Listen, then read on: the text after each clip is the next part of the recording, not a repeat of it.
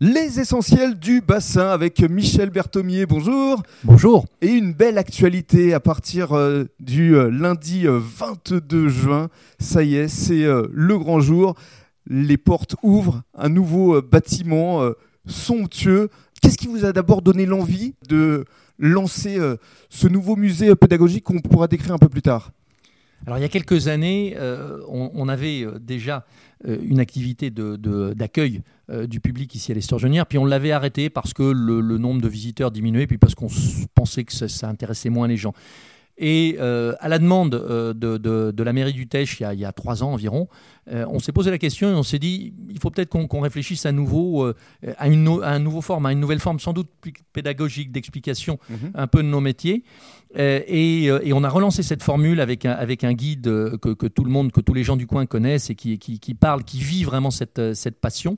Et là, les gens sont revenus et de plus en plus nombreux. Et à un moment donné, on s'est dit mais c'est merveilleux, mais on ne sait pas les accueillir convenablement. On n'a pas les locaux. Les salles sont trop petites, on n'arrive pas à leur présenter les choses. Et donc, c'est comme ça qu'a germé dans notre esprit la création et donc ce nouveau bâtiment qui est vraiment dédié à l'accueil et aux visites. Alors, faites-nous une visite guidée. Qu'est-ce qu'on peut découvrir, justement, ici ?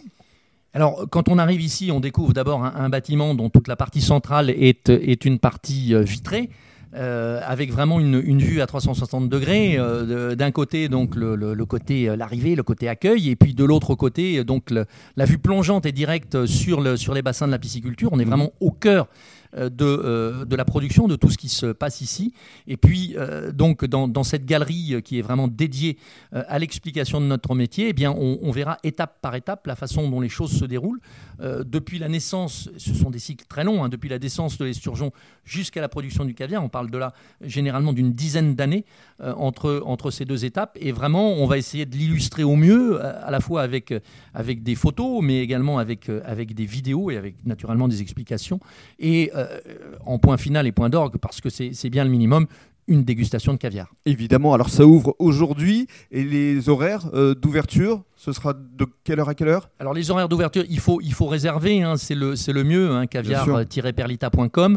Et les horaires d'ouverture, bien, ce sont ceux de l'entreprise, c'est-à-dire de 8h à midi et de 13h à 17h. D'accord.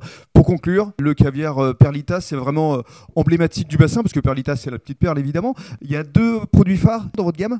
Perlita, d'abord, c'est un produit, une marque et un produit qui est né il y a 20 ans, pile aujourd'hui. Donc c'est un joli anniversaire. C'est vrai que la coïncidence de l'anniversaire de Perlita avec la création et l'arrivée de ce nouveau bâtiment, c'est pour nous un clin d'œil et quelque chose de très agréable. Donc 2 produits, effectivement. Caviar Perlita, qui est le produit cœur de gamme, qui est la très belle sélection et donc toujours ces jolis grains et ce salage.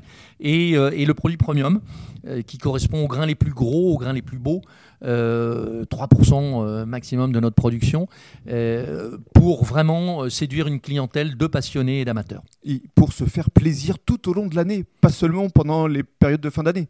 Le caviar, c'est un produit de plaisir et effectivement, il n'y a pas d'instant particulier, c'est quand on veut et c'est toujours un moment exceptionnel. Et surtout, consommer local, consommer français, consommer Perlita, tout simplement. Merci beaucoup.